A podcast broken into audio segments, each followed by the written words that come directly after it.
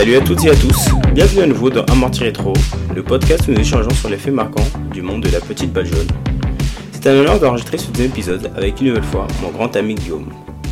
Aujourd'hui, nous aborderons les deux derniers sujets des moments les plus marquants de l'année 2022. La retraite de deux mousquetaires ainsi que celle du maestro Roger Federer. Commençons par le départ à la retraite des deux des mousquetaires, Wilfried Tsonga ainsi que Gilles Simon. Premier amorti, la retraite des mousquetaires. Les quatre mousquetaires, rappelons-le, qui auraient été formés par Dieu gars, Gilles Simon, Gaël Monfils et Mozart, on l'appelait le Mozart ou le Beethoven, hein, Richard Gasquet, hein, lors de son plus jeune âge. Hein. Euh, et voilà, euh, parmi ces quatre mousquetaires, il y aura Joe Wilfred Songa et Gilles Simon qui prendront leur retraite en 2022, Joey Fresonga qui décidera de tirer euh, sa référence euh, euh, sur le sur le Roland Garros, sur, le couple Philippe Chatrier exactement. J'allais dire, le trophée Chatrier, mais c'est c'est le stade de Philippe Chatrier. malheureusement, il va perdre contre Casper Ruud. Joe Wilfried Songa, que dire, que dire de ce joueur qui aura donné énormément d'espoir au tennis tricolore où où il fera cette première finale euh, en 2008 face à Novak Djokovic, où il va s'incliner en 4-7. Euh, on aura mis tellement d'espoir sur, euh, sur Joey Songa, sur Gaël Monfils, sur Richard Gasquet, sur Gilles Simon qui malheureusement ne, gagneront, pas, ne gagneront pas de grand chelem.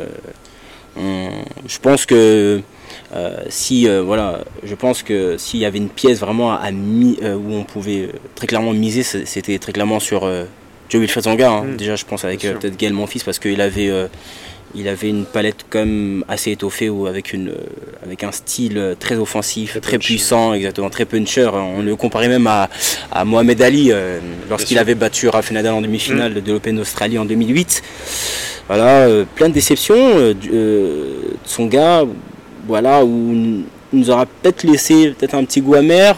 Dans un Je pense que dans un premier temps, on aura souvent mis l'accent sur son physique, peut-être qu'il n'était pas forcément adapté pour un joueur de tennis, assez lourd, assez lourd quand même pour un joueur de tennis. Et, on sait que déjà dans un premier temps, être lourd euh, sur un terrain de tennis, c'est pas forcément bon pour les articulations. Voilà, il aura été souvent blessé, mais il aura, il aura eu aussi euh, quelques, quelques fulgurances où, où il aura euh, parfois battu euh, Rafael Nadal, Djokovic, euh, Roger Federer. Hum, malheureusement, moi je me souviens de cette anecdote où, enfin malheureusement ou heureusement, heureusement hein, euh, où il avait remporté le Master, le Master 1000 de, de Toronto, où il aura battu Roger Federer, Rafael Nadal également, et, et, quelques années plus tard, Joyfried Sanga avouera qu'après euh, ce tournoi où il aura très clairement tout donné, très clairement tout donné, euh, où, euh, après cela il aura été énormément fatigué, il aura, il aura même avoué que voilà, il avait uriné, uriné du sang. Ça pour dire à quel point en fait peut-être que voilà chacun en fait euh, voit ça comme il euh, comme bon lui semble mais on aurait eu l'impression qu'en fait Joe Tonga n'avait pas le physique très clairement pour pouvoir euh, aller aller chercher des grands chelems ou voilà on le voit à court même cette ce match face à Novak Djokovic à Roland Garros il avait deux balles de match très clairement en fait il, à la fin il était acculé physiquement donc voilà il y aura il y aura eu quand même cette cette grosse déception sur le plan physique hein, euh, pour Joey Songa bah, Je pense qu'une des, des, raisons pour lesquelles on a mis tant d'espoir et on peut avoir une certaine déception, je pense peut revenir même au, point de vue technique, c'est que si on voit du début à la fin de sa carrière, il n'a pas forcément très progressé notamment euh, l'un de ses points faibles qui a été un peu récurrent, c'est son, retour de son revers, où il a toujours joué limite en slice, où mm. dès qu'on lui mettait une balle un peu forte, il paniquait. On peut penser un peu à Berrettini qui est un peu dans le même style où euh, on leur joue dessus, ils sont acculés et ils n'y arrivent pas. Mm. Et ça, je pense que c'est déjà un exploit qu'il a réussi à tenir autant de temps le top 10 en ayant une, lacune aussi importante qu'est le revers. Donc on voit que déjà, c'est une des raisons pour lesquelles je pense qu'il a jamais pu aller au-delà d'une certaine demi-finale comme il a pu avoir en Garros contre Wawrinka ou contre Ferrer. on peut dire que ces demi-finales-là ont, été un goût d'amertume parce que, notamment contre Ferrer, dans cette demi-finale en Garros, on s'est dit, mais c'est bon, il va aller en finale, c'est certain, Mm. Ferrer, c'est un joueur prenable. Et pourtant, au-delà de l'aspect blessure évidemment, mental ou la pression inhérente d'un Français en demi-finale en Garros, en repensant à un Nike Noah dans les 80, on dit euh, ça va être énorme pour lui. Mais je pense que tennistiquement, il manquait quelque chose, c'est de, une progression vraiment euh, dans son jeu.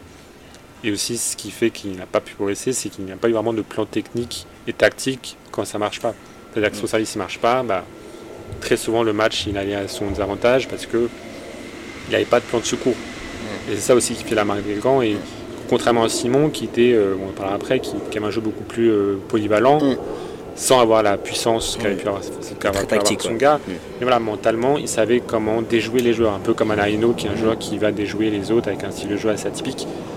Et bien, Tsonga a eu un peu ce défaut de ne pas forcément progresser. Alors, je ne sais pas si c'est lui qui n'arrivait pas, si c'est aussi son entourage, ses entraîneurs, ses coachs qui n'ont pas su le, le faire progresser dans son plan tactique, technique et tennistique.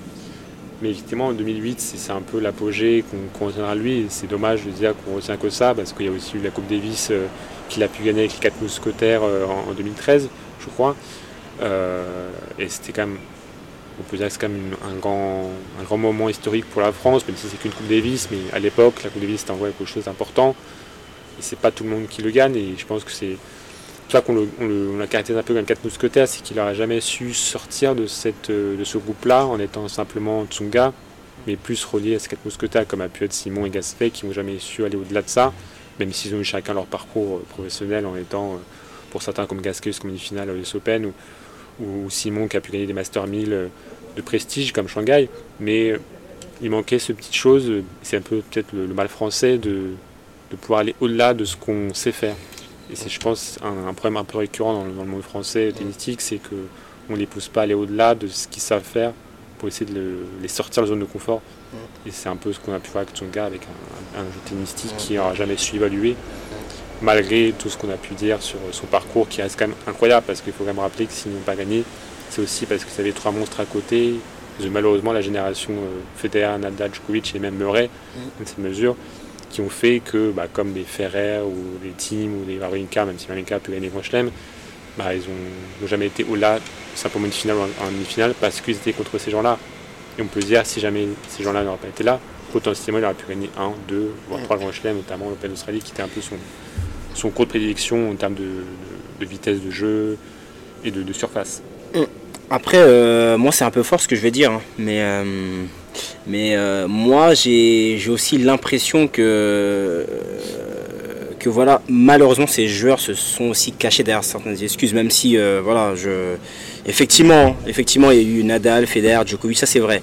Mais voilà, dans leur discours, on a l'impression qu'ils se sont cachés, euh, ils se sont cachés en fait derrière ces, ces joueurs-là, parce que moi, je, très clairement, je, parce que j'ai, on a, on a eu plusieurs sorties, du Sanga, Gaël Monfils. Mm.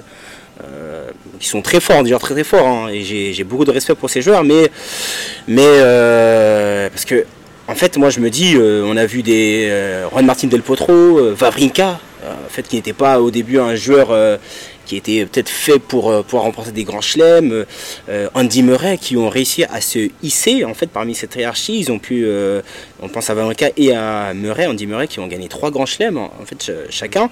Donc je me dis euh, pourquoi si ces gars-là ont réussi, pourquoi pas eux en fait. Euh, après on connaît pas l'envers du décor hein, parce que certains disent que les Français ne travaillent pas assez. On dit beaucoup de choses, hein, beaucoup de choses se disent. Euh, mais voilà, moi je, trouve ça dommage. Après c'est peut-être voilà ce qu'on reproche souvent à nos joueurs français, peut-être dans l'aspect mental, peut-être de, trop pêcher.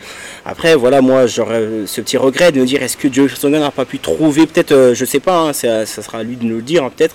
Mais voilà, il n'a pas pu trouver cette solution au niveau du, physique, il n'a pas pu trouver euh, un diététicien. Et euh, je me souviens aussi de, de, de, de, de, de cette sortie de, Gilles Simon sur, le, sur la chaîne YouTube de Gaël Monfils au dé- euh, début d'année où en fait euh, clairement euh, Gilles Simon euh, dira de, Tsonga que Tsonga en fait c'est pas un joueur qui toute l'année en fait peut suivre un régime alimentaire strict comme un, un Novak Djokovic. Donc euh, voilà, donc pour moi c'est un, un lapsus révélateur. Mais euh, voilà, encore une fois, on n'a pas l'envers du décor, mais malheureusement, je reste, je reste sur ma faim par rapport à ça. Après, euh, Que dire euh, de Gilles Simon qui aura été, euh, qui aura fait partie du top 10, euh, qui aura fait, on va dire, pas vriller, mais qui aura fait, comment dire, déjouer beaucoup de joueurs par son jeu qui n'était pas forcément mm. puissant, mais très tactique. Et ce joueur aussi qui, voilà, qui, qui, qui va tirer, tirera aussi son, sa révérence dans un tournoi et pas n'importe lequel, pas des moindres. Hein. le Master 1000 de Paris-Bercy, hein, qui est aujourd'hui le Master. Mm master qui joue à l'accord Hotel Arena. Euh, voilà. Cette, euh, voilà, on restera peut-être sur notre fin parce qu'on on aurait souhaité, on se disait que c'était peut-être le moment que ces joueurs puissent remporter un grand chelem après Yannick Noah en 1983 en Garros, mais malheureusement ça n'aura pas, pas abouti. Bah, effectivement, Simon, on peut dire que son gars, il n'avait pas le jeu adéquat. C'est un peu comme un Lucas Bonaché aujourd'hui. C'est un peu la même, la même comparaison. Un joueur assez euh, petit gabarit, comme des Schwarzman qui pas forcément un coup euh, qui va euh, faire mal à l'adversaire. Et c'est là, et c'est comme lui il le disait dans plusieurs interviews, c'est qu'il a toujours été très cérébral. On peut un peu comparer aussi à Félix Jarassim qui est peut-être un peu trop cérébral, mais c'est quelqu'un qui a toujours su euh, essayer de trouver des plans tactiques, des plans stratégiques sur comment contourner les, ambitions et la façon que l'autre va jouer. Et c'est toujours été un, peu son, son, en tout cas lui, de se dire que le tennis est cérébral, c'est vraiment avant tout l'intelligence de jeu, savoir comment on va pouvoir défier l'autre et, et le mettre bah, à l'abandon. Et c'est une belle façon aussi de, montrer qu'il n'y a pas que les, forces tennistiques qui peuvent gagner. il a pu montrer avec notamment les Masters 1000 de Madrid où il a toujours été euh, très, euh, très bon quand, c'était encore sur la surface euh, en dur dans les années 2010.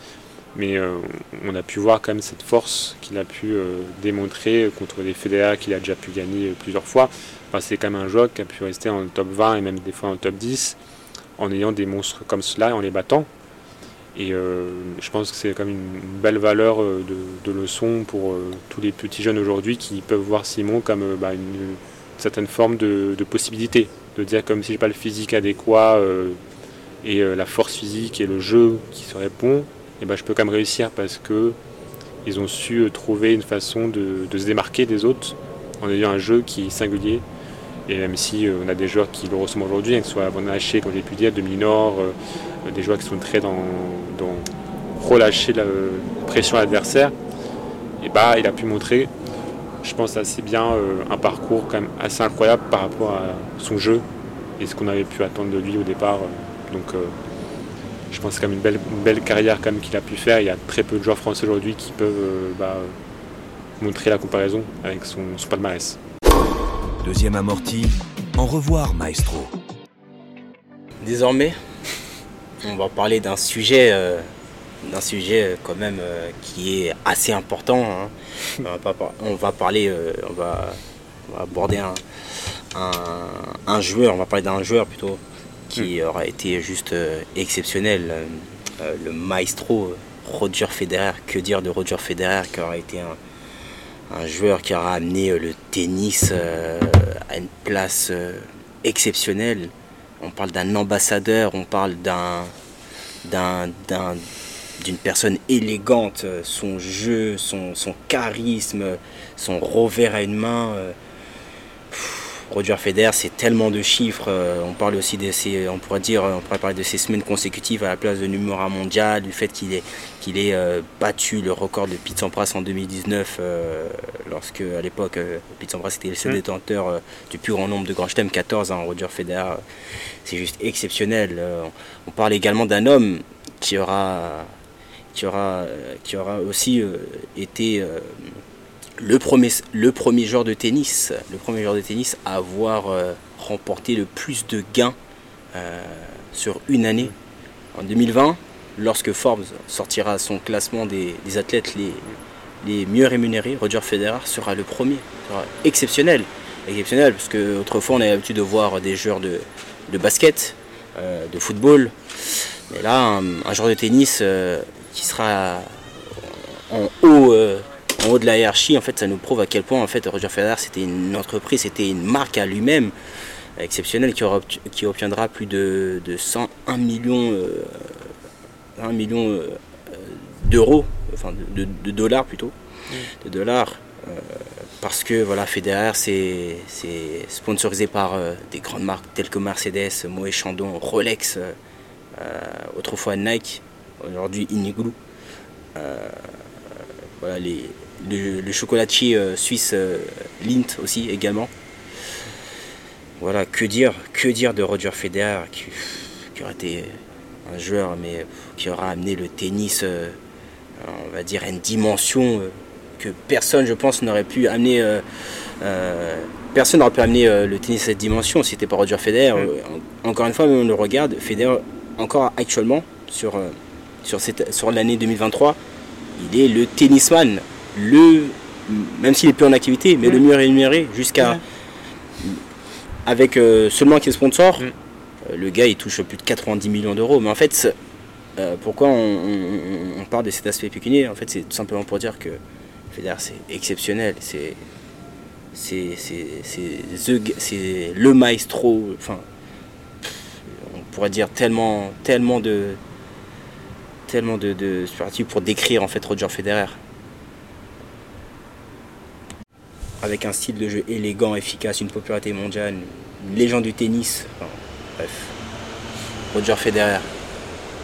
Bah, Federer, c'est un peu la, c'est un peu, je pense, la raison du mal-être de Djokovic, c'est que jamais il ne pourra atteindre ce qu'il est malgré tous les stats, les stats centre qu'on peut avoir.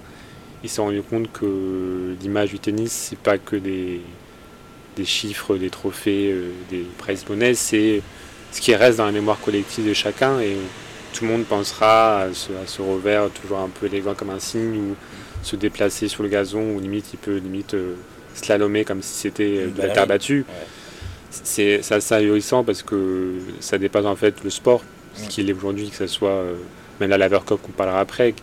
Il a réussi à créer un tournoi euh, de pleine nature, quoi bien même que ce soit une exhibition. Ça montre le poids qu'il a aujourd'hui. Il pourrait limite euh, diriger l'ATP s'il le voulait parce qu'il a ce poids, que ce soit pour le public mais aussi pour les instances, pour les tournois. Sa seule façon de le venir, ça ramène des millions de personnes. On peut voir aujourd'hui euh, avec son, marché asiatique où il est l'ambassadeur numéro 1 avec Uniqlo et puis avec sa nouvelle marque On qui est la clé, mm. où maintenant Beck Shelton est un peu l'emblème. Avec euh, aussi euh. Oui, Viatek aussi qui est dedans, effectivement.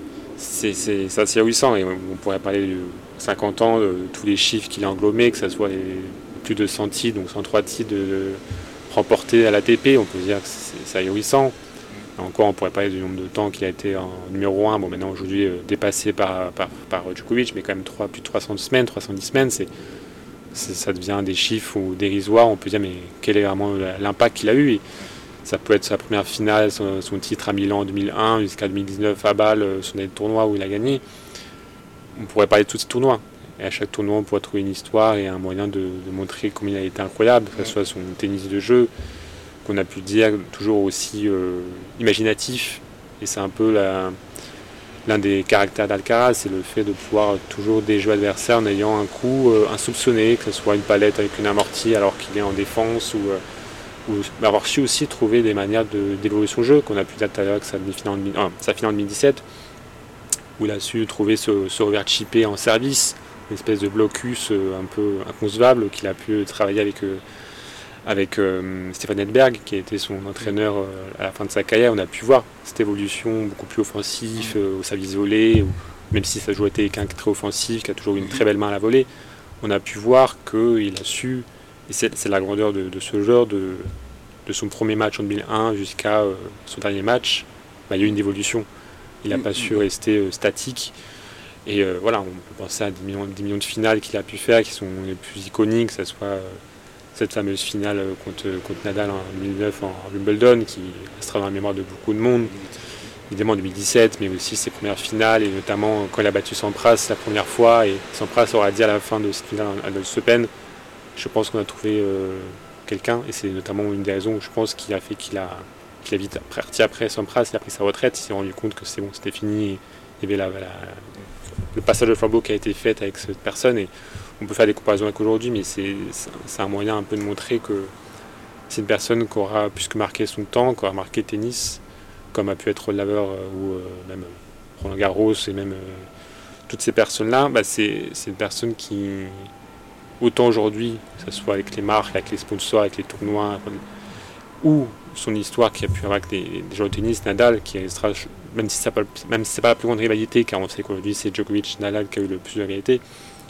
bah, au fond de nous, ça reste pour Nadal et pour Federer, les plus grands rivaux entre eux. Et ce ne sera pas Federer Djokovic ou euh, Nadal Djokovic ou Nadal Murray, Federer Murray. Parce qu'il y a une histoire derrière. Et c'est, je pense, euh, ce qui fait l'attachement que tout le monde a eu. Et ce qui est assez incroyable aussi, c'est que où qu'il soit, à Shanghai, à Milan, euh, à Rio, tout ce qu'on veut, il a toujours été l'homme publicité. Mm. Que ce soit contre un locaux ou non. Et on peut se rappeler des. On peut se rappeler Roland Garros où des, joueurs français étaient un peu abasourdi de se voir qu'ils n'étaient même pas euh, supportés, alors que c'était des Français. Et c'est donc on voit que c'est aussi l'honnêteté qu'il a eu d'être toujours aussi humble, euh, aussi dans l'élégance, de ne pas faire trop, de ne pas être. Alors, ça peut être aussi un, un péché mignon qu'elle a toujours été un peu peut-être euh, trop lisse, on pourrait dire pour certains. Et, et je pense que c'est ce que voulait dire un peu Djokovic quand il a montré un peu sa réaction dans ses comportements je pense que c'est une façon d'être qui, est inhérente à lui. Il n'a jamais voulu jouer un autre rôle que lui-même. Et c'est ce qui fait qu'il a eu l'attachement de tout le, tout le monde, tout le public, et les gens fidèles et toute personne.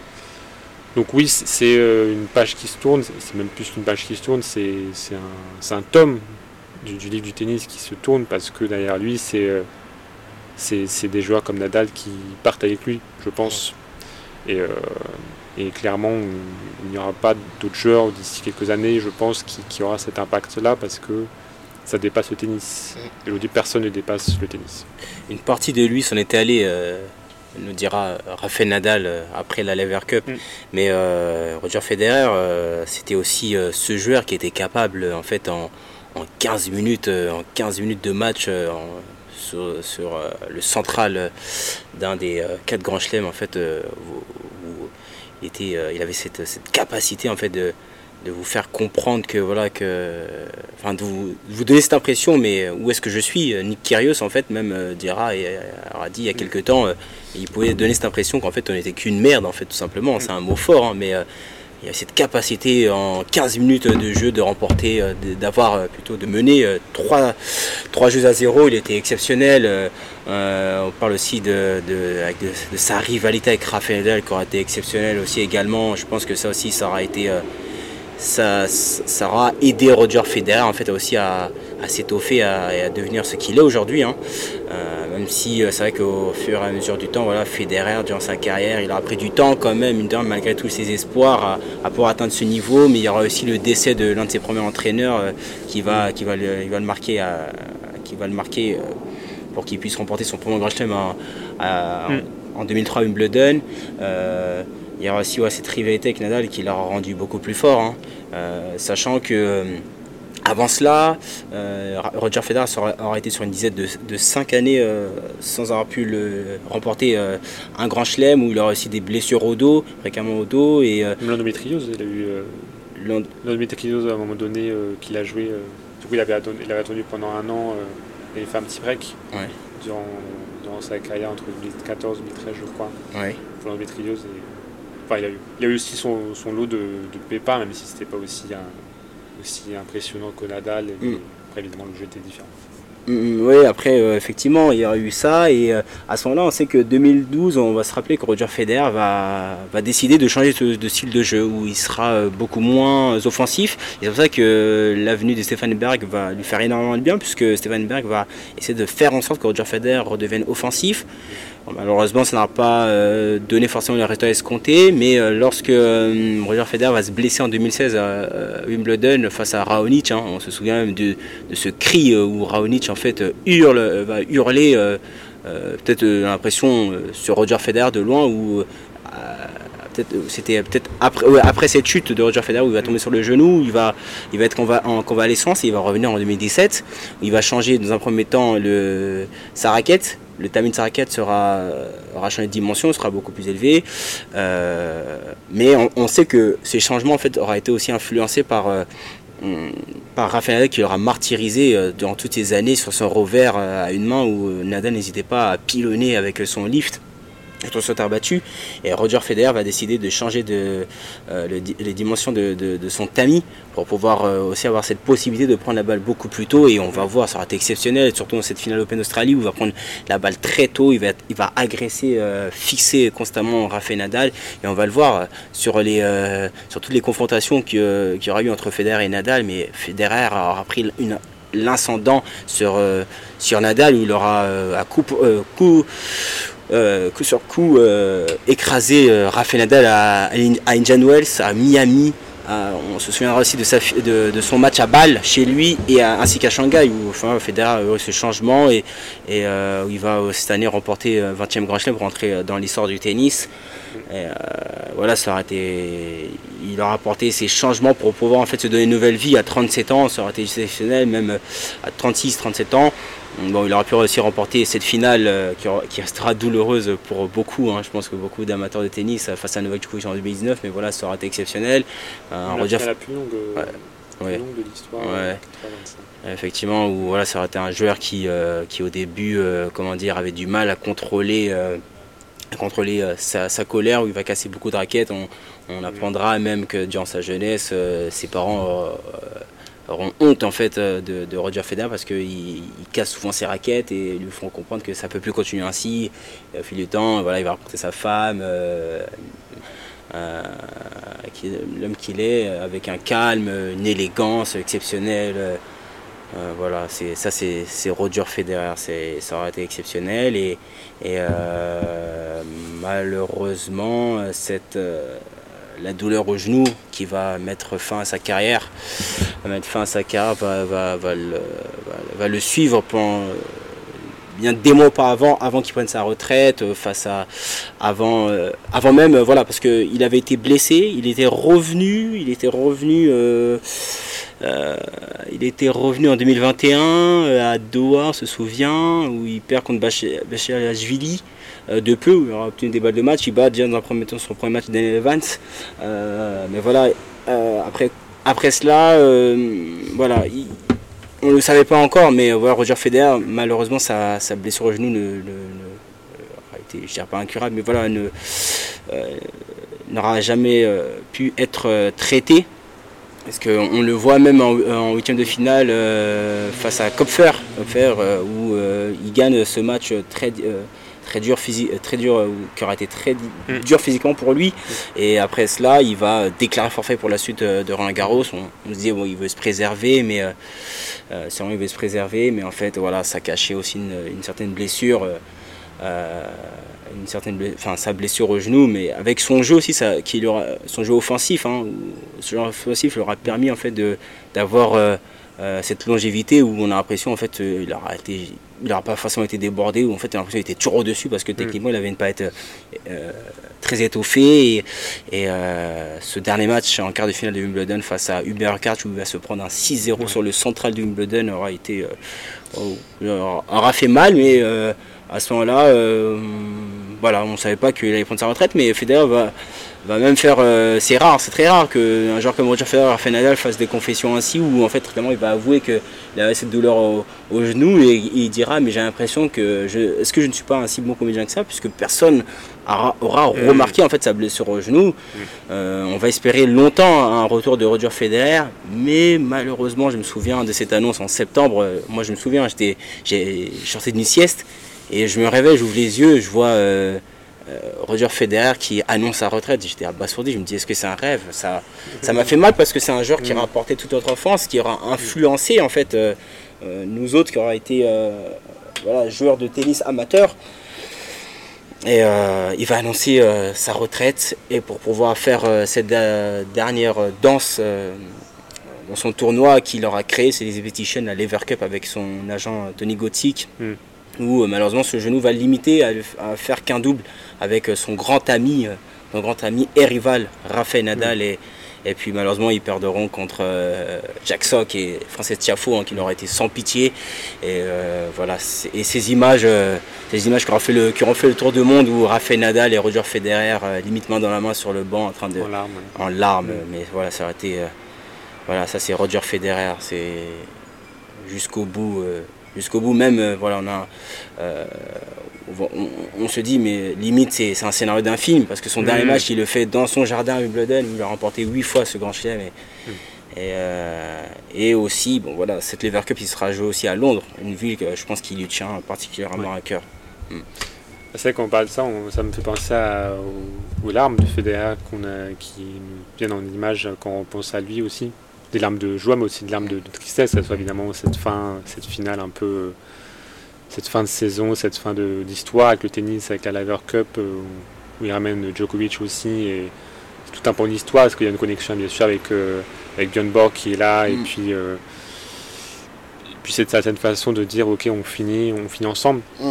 Et ces larmes, ça me rappelle euh, des choses qui sont assez fortes, que ce soit bah, cette finale de 2009 euh, à l'Open d'Australie contre Nadal, où ils sont tous les deux en larmes, euh, comme si tous les deux avaient la peine pour l'autre. L'un qui a la peine parce qu'il est perdu, et puis l'autre parce qu'il a, la peine, en même temps il a l'amour de dire ok j'ai perdu contre toi, donc ça me fait plaisir quand même. Et je pense qu'il y a toujours euh, cet attachement et ce lien que malgré les défaites contre l'autre, ils ont ce plaisir de dire ok j'ai perdu mais j'ai perdu contre toi, donc entre guillemets, ça me fait plaisir en- d'une certaine manière. Et ces larmes-là, bah, évidemment, 2009, c'est un peu une année pour moi euh, assez incroyable pour lui parce que voilà, cette, cette finale d'Australie qui perd et qui est assez importante. Et après Roland Garros, c'est la l'unique et seule fois qu'il y en a Roland Garros. Euh, merci Soderling pour, euh, pour cette chance-là. Paix à lui, même si aujourd'hui il n'aura pas pu continuer sa carrière telle qu'il l'a voulu à cause de ses problèmes physiques. Euh, voilà, on peut parler de 2009, toujours Wimbledon avec euh, cette euh, Roddick qui aurait été un peu euh, la bête noire de Federer. Enfin, Federer était la bête noire de Roddick, hein, il n'aura jamais réussi Ah, à, le, à le- à le battre, malgré une finale incroyable qui aurait fini au, au bout des, des super tie-break, euh, 15-7, 15-13 je crois. Mm. On était presque à là, donc euh, bon, c'est assez délirant. Et puis euh, l'homme qui aurait pu tout casser dans le top 4, mais qui, qui n'a pas pu continuer à cause des problèmes physiques aussi, c'était les Potro. Cette finale de, de l'US Open 2009, encore une fois, c'est c'est un peu une année euh, où il aura vécu autant euh, une musique avec ses bêtes noires de Wimbledon, et puis cette, euh, cette histoire avec euh, Nadal qui aurait été peut-être l'un des moments les plus forts avec eux, euh, le Ben Australie, et puis Roland Garros qui restera unique parce qu'il n'aura gagné qu'une fois. Et, je pense que quand il, a, quand il tombe, cette balle de match contre Soderling, il tombe les genoux effacés dans la terre battue, il se prend la main.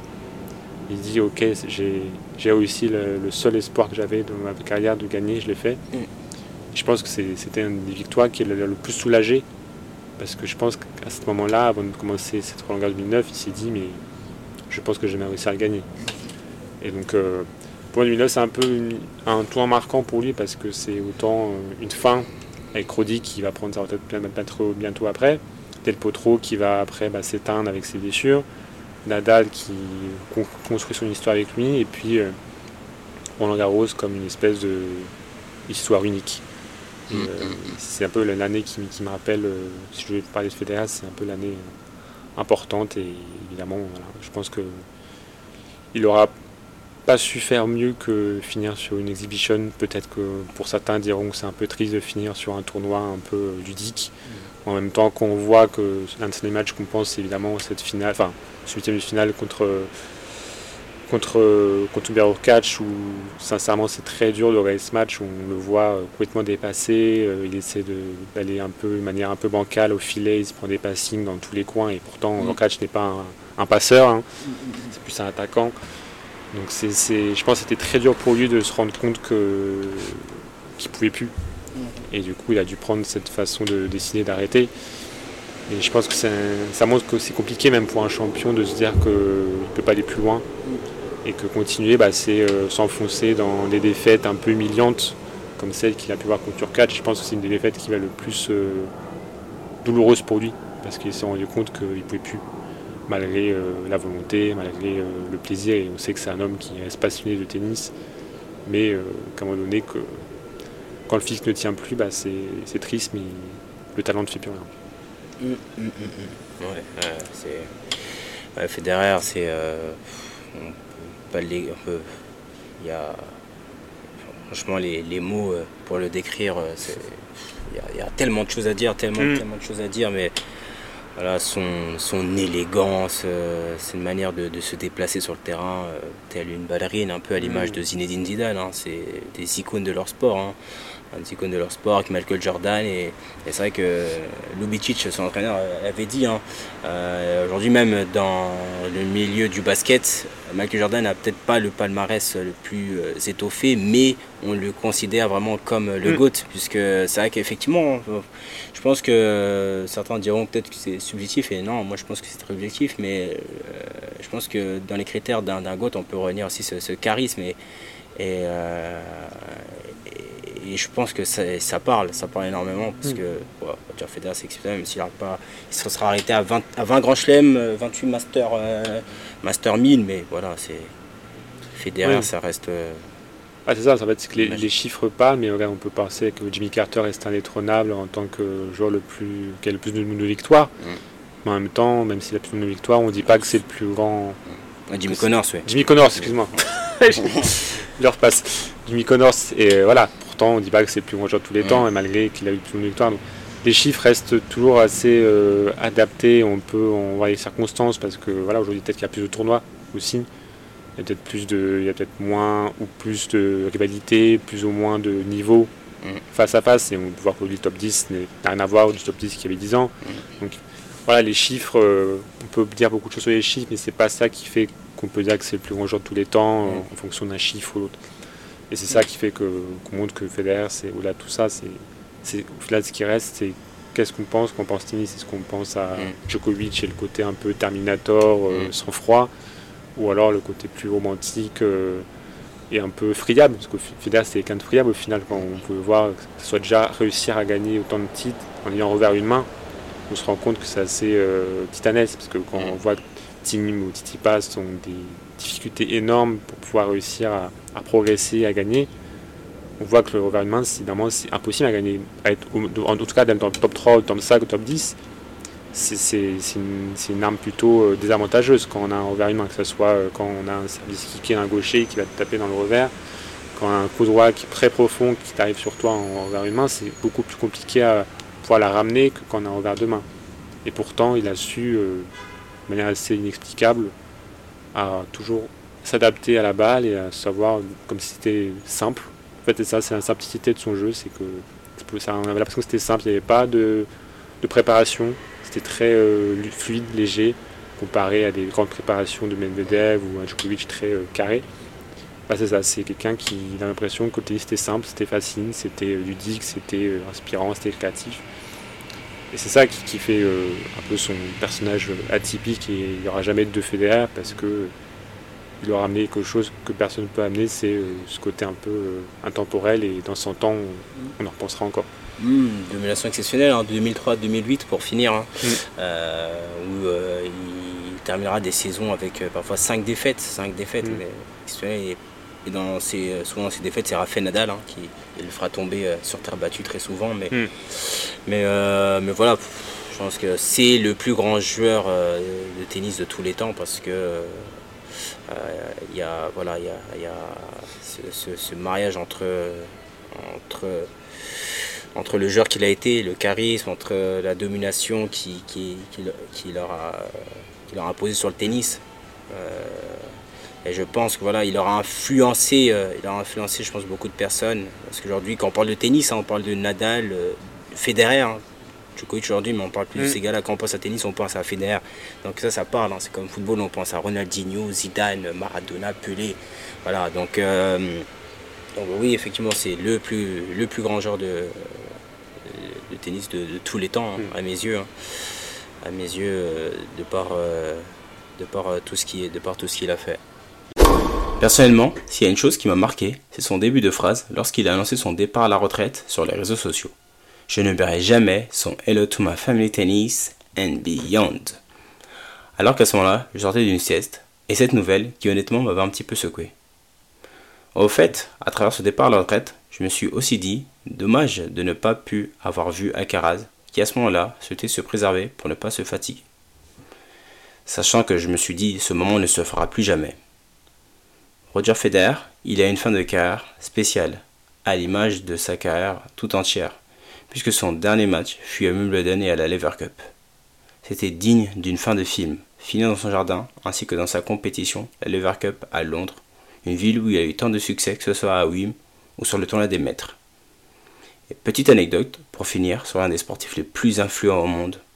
Les enfants de Federer ne savaient pas que c'était l'un des joueurs les plus forts de son sport.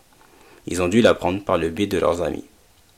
Ça parle juste de l'humilité et la simplicité du gars, malgré son aura, malgré le fait que certains disent que, que lorsqu'il arrivait dans le vestiaire, il y avait un silence de cathédrale. Sa femme disait de lui qu'après certains matchs, ça lui arrivait même de jouer avec ses enfants. Bref, ce fut Roger Federer dans toute sa splendeur. Et, euh, et juste, j'ai une petite question, euh, Guillaume, parce que d'ailleurs, tu as dit l'endométriose. T'es sûr que c'est l'endométriose?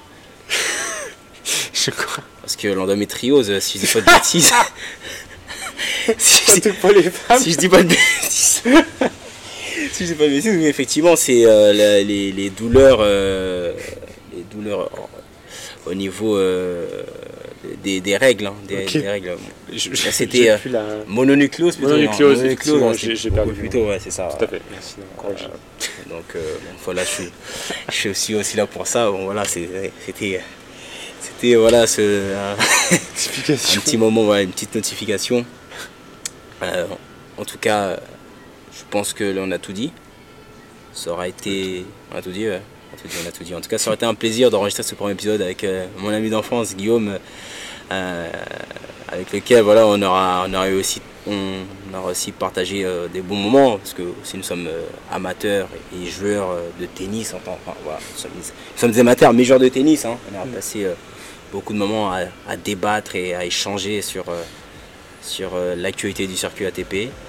En tout cas, merci de nous avoir suivis dans ce, dans ce, dans ce premier épisode. Euh, comme je le disais au début en introduction, j'espère que ce sera le, le premier d'une très longue série. Et puis je vous dis à très bientôt. Salut Salut. Bonne amortie et vive le tennis.